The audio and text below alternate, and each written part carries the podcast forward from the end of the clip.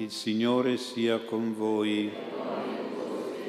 Dal Vangelo secondo Luca. In quel tempo Gesù diceva alle folle, quando vedete una nuvola salire da ponente, subito dite viene la pioggia e così accade. E quando soffia lo scirocco, dite ci sarà caldo e così accade. Ipocriti, sapete giudicare l'aspetto della terra e del cielo, come mai questo tempo non sapete giudicarlo? E perché non giudicate da voi stessi ciò che è giusto? Quando vai con il tuo avversario davanti al magistrato, lungo la strada, procura di accordarti con lui, perché non ti trascini davanti al giudice e il giudice ti consegni all'esecutore e questi ti getti in prigione. Ti assicuro, non ne uscirai finché non avrai pagato fino all'ultimo spicciolo. Parola del Signore.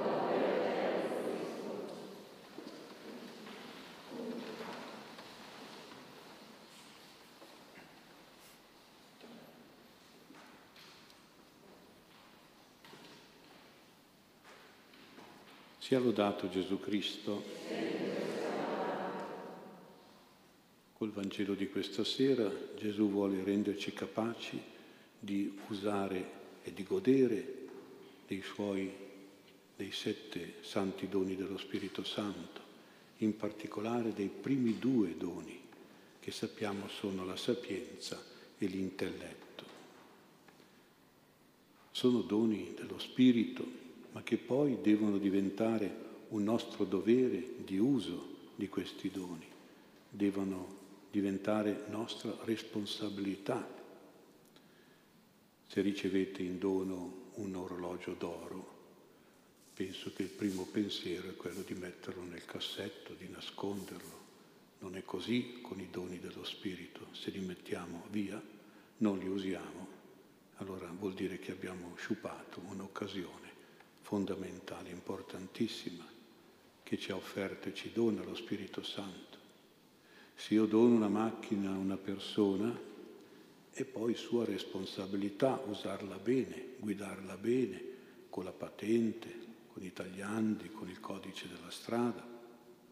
Ecco, vedete, i doni della sapienza e dell'intelletto, lo Spirito Santo ce li dona per renderci poi capaci appunto di giudicare e di capire sotto nostra responsabilità, col nostro impegno giudicare e capire con la sapienza e l'intelletto, sia a livello personale di vita, sia a livello sociale di relazioni.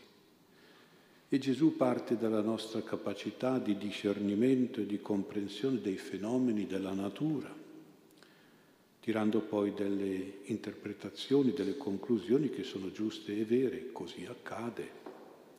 Per esempio, dice Gesù, sale una nuvola ponente, sull'Occidente e allora noi giudichiamo e comprendiamo che arriva la pioggia.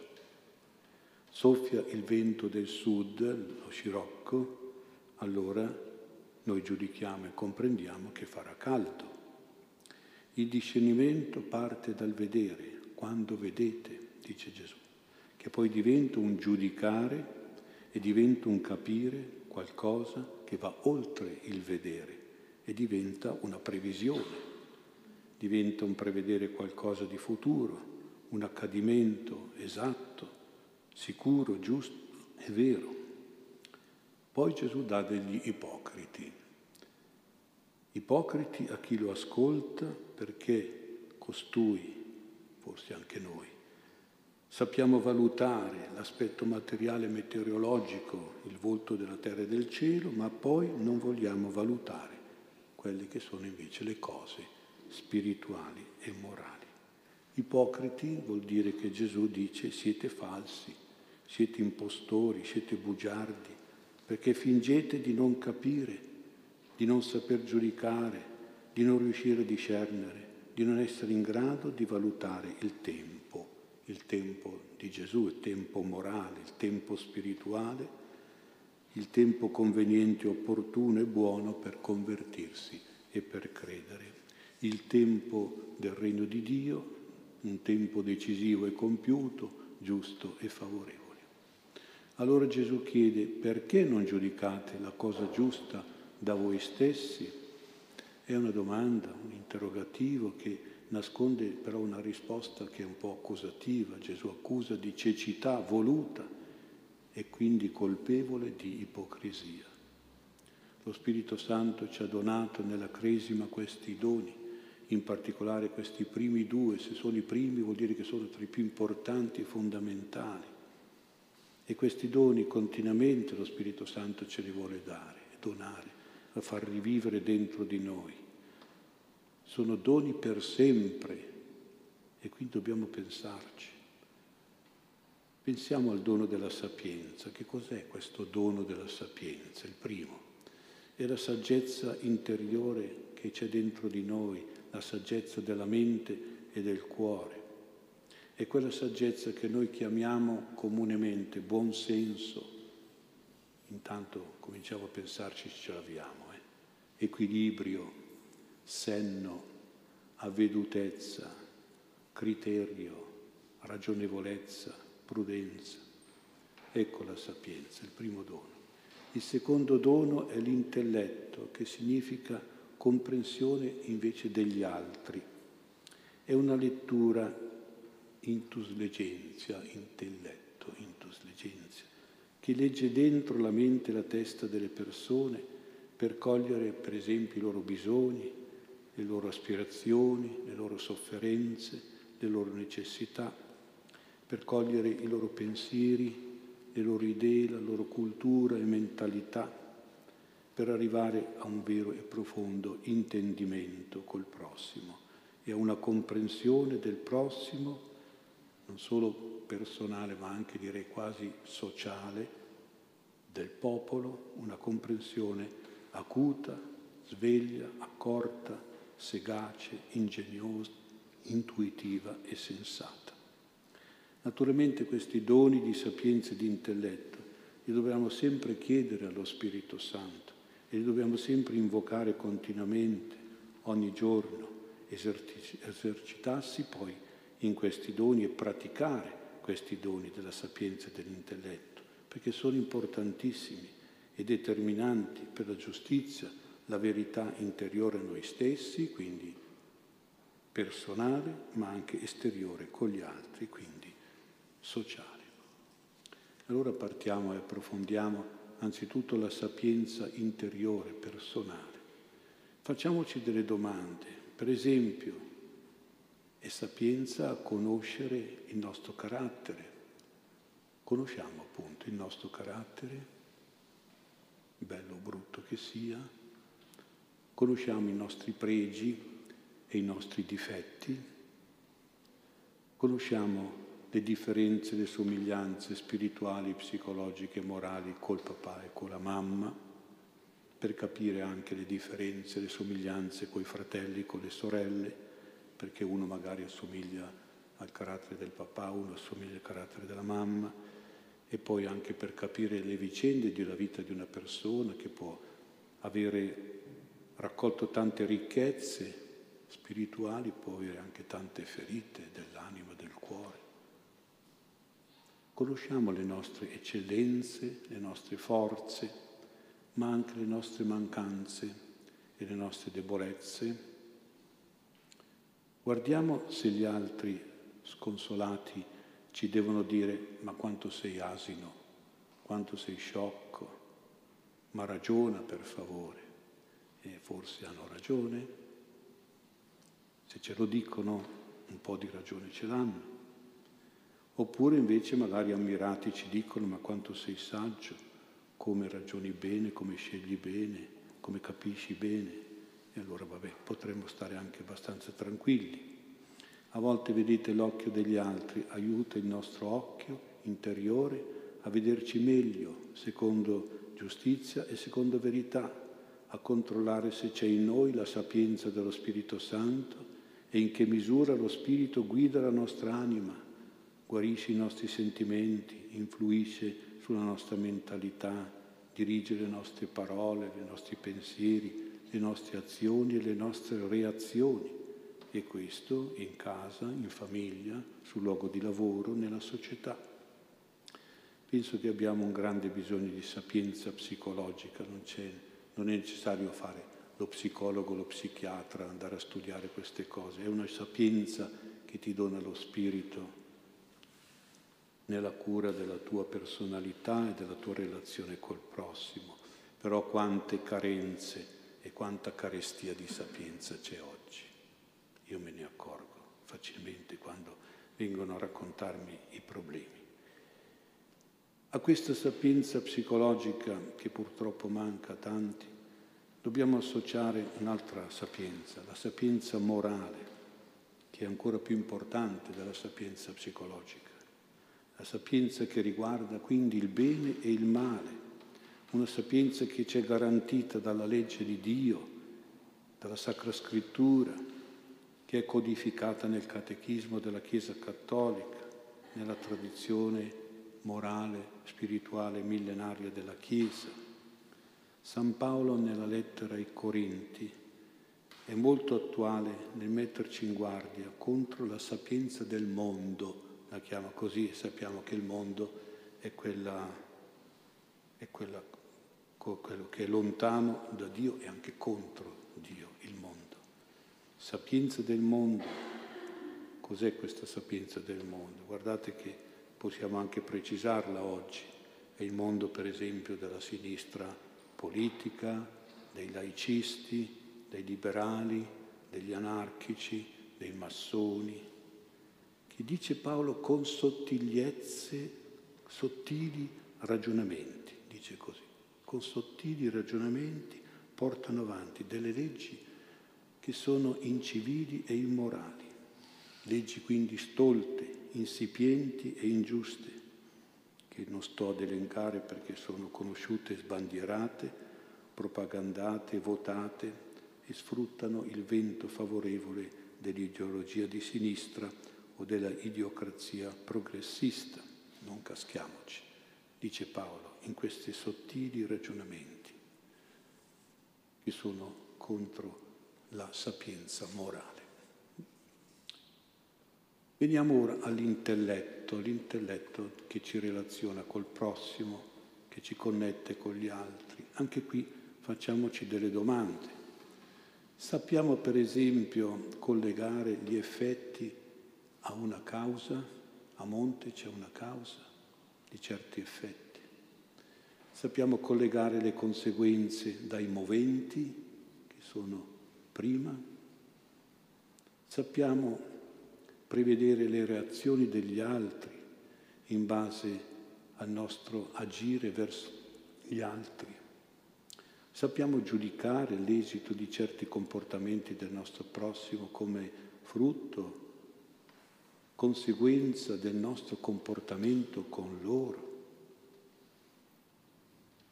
Per esempio, faccio esempi in campo educativo e familiare perché sono quelli che ci coinvolgono. Un genitore deve capire che se tratta il figlio in modo positivo, cioè con affetto, con ascolto, rispetto, fiducia, simpatia, eccetera, il figlio si comporta poi bene, è buono, è giusto, è sereno, crescendo acquista una personalità calma, sincera, forte, generosa e una socialità benevola, altruista, corretta, pacifica. Se invece un genitore tratta un figlio in modo problematico, cioè con severità, con critica, con nervosismo, con disistima, con offesa. Il figlio si comporterà con insofferenza, con timidezza, con insicurezza, con rabbia e crescendo acquisirà una personalità lunatica, insoddisfatta, triste, bugiarda, paurosa e una socialità permalosa, impaziente, sgarbata, scontenta, pigra. Se peggio un genitore tratta un figlio in modo negativo, cioè con abbandono, indifferenza, con castigo, umiliazione, oppressione, litigio, eccetera, il figlio si comporterà in modo sempre duro, difficile, delinquente, immorale e crescendo acquisirà una personalità ribelle, viziosa, odiosa, ingiusta, disonesta e una socialità aggressiva, disfattista, eversiva, rissosa e vendicativa. Ho fatto qualche esempio. Una panoramica educativa che dice l'importanza di un intelletto giusto nel, nell'avere con gli altri, nel trattare gli altri, soprattutto in famiglia. E qui però passiamo anche a livello sociale, a livello politico. Se si fanno dei decreti, delle leggi che si ritengono essere giusti, ma poi ci si accorge o ci fanno vedere che al di là delle buone intenzioni e delle giuste finalità che noi pensiamo, ci sono delle conseguenze negative, ci sono delle discriminazioni, delle ingiustizie nel merito della legge o anche nel metodo in generale. Allora, con sapienza e intelletto e anche con sincerità e umiltà, si devono correggere, aggiustare il tiro per quella giustizia che si vuole realizzare eliminando quegli errori e quelle lacune che ci sono state, sbarrando la strada a quell'inganno, quel raggiro che è stato creato. Nello stesso tempo si deve lasciare la libertà alla parte contraria e opposta, penalizzata ed emarginata, perché in modo pacifico e democratico certamente manifesti il suo parere diverso, esprima il suo dissenso, il suo disagio, per discriminazioni e obblighi, denunci e condanni un'ingiustizia, un danno, un sopruso, un ricatto, un'imposizione, un pericolo per la stessa democrazia la stessa libertà, per la sopravvivenza economica delle persone e delle famiglie. Tutti sappiamo che per ogni medicina, per ogni cura ci sono benefici e danni effetti favorevoli ed effetti avversi. Li leggiamo anche sul foglietto che è allegato ai farmaci, dove c'è scritto perché cosa fa bene, ma anche perché cosa può far male. Per cui noi possiamo regolare giustamente la cura nei modi e nei tempi di assunzione, tenendo presente che il dubbio segnalato dalle controindicazioni come dicevano i saggi latini, il dubbio è l'inizio della sapienza. Dubium sapientiae initium, dicevano secoli fa i nostri padri latini. Il timore, la perplessità, l'incertezza mi spingono a indagare, questo è un buon segno, di più, a studiare, ad approfondire, a calcolare, a sperimentare, a ragionare, a raccogliere statistiche, ancora di più, ancora meglio, per arrivare a quella giustizia, a quella verità che mi fa evitare errori fatali, inganni e imbrogli, interessi e raggiri, complicazioni e disagi, danni e disastri. Questa è la sapienza, questo è l'intelletto dello Spirito Santo. Purtroppo noi spesso siamo condizionati dalla cultura del partito, nel senso che ci schieriamo da una parte contro un'altra parte. La parte, il partito, sbilancia la visuale a favore di alcuni e a scapito di altri, estremizza la sua parte ed è cieca nei confronti dell'altra parte. Il partito non vede il tutto di giustizia e di verità, ma solo una parte, appunto, perché è partito. E questo ci toglie la lucidità e la complessità delle situazioni reali, fa prendere provvedimenti senza saggezza e senza equilibrio.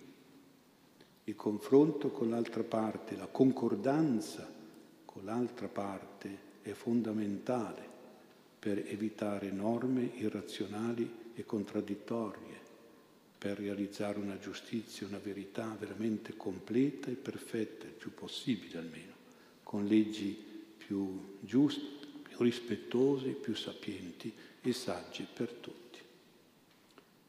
Infine l'ultima parte del Vangelo ci riporta coi piedi per terra in una dimensione realistica, direi quotidiana, quasi paesana.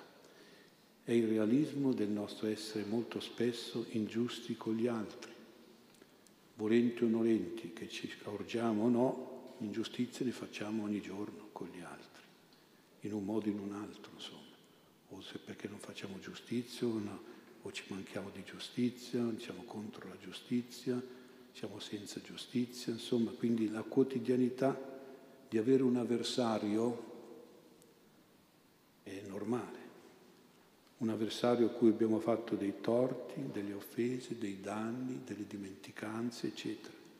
Ebbene, se sei saggio, dice Gesù, se, sei, se hai un po' di sapienza, se tieni un po' di intelletto, vedi di accordarti con il tuo, tuo avversario lungo la strada, vuol dire, insomma, incontralo, parlagli, vediamo. Non metterti nelle mani di avvocati, di giudici, che poi perdi la causa, finisci in prigione, paghi tutto fino all'ultimo prima di uscire, dice Gesù. Saper chiedere scusa, saper mediare una riparazione o più semplicemente cercare una conciliazione, una trattativa, è una sapienza importante, è un intelletto molto proficuo, è davvero una grazia dello Spirito Santo, per non rovinarci con cattiverie, con litigi, con discordie, con cause, processi. E ce ne sono tantissime, mi dicono gli avvocati, che non sanno più come dove mettere i fascicoli di queste cose, magari per anche stupidaggini o cose veramente che si potrebbe concordare facilmente e pacificare. Queste cose non si addicono ai cristiani, lo diceva già San Paolo. Cristiani che seguono il Vangelo cercano sempre la pace, la conciliazione, soprattutto quando sono loro aver fatto qualche ingiustizia. Noi abbiamo ricevuto lo Spirito Santo e mettiamo in azione a frutto i suoi sette doni, ma soprattutto mettiamo in movimento i doni della sapienza e i doni dell'intelletto.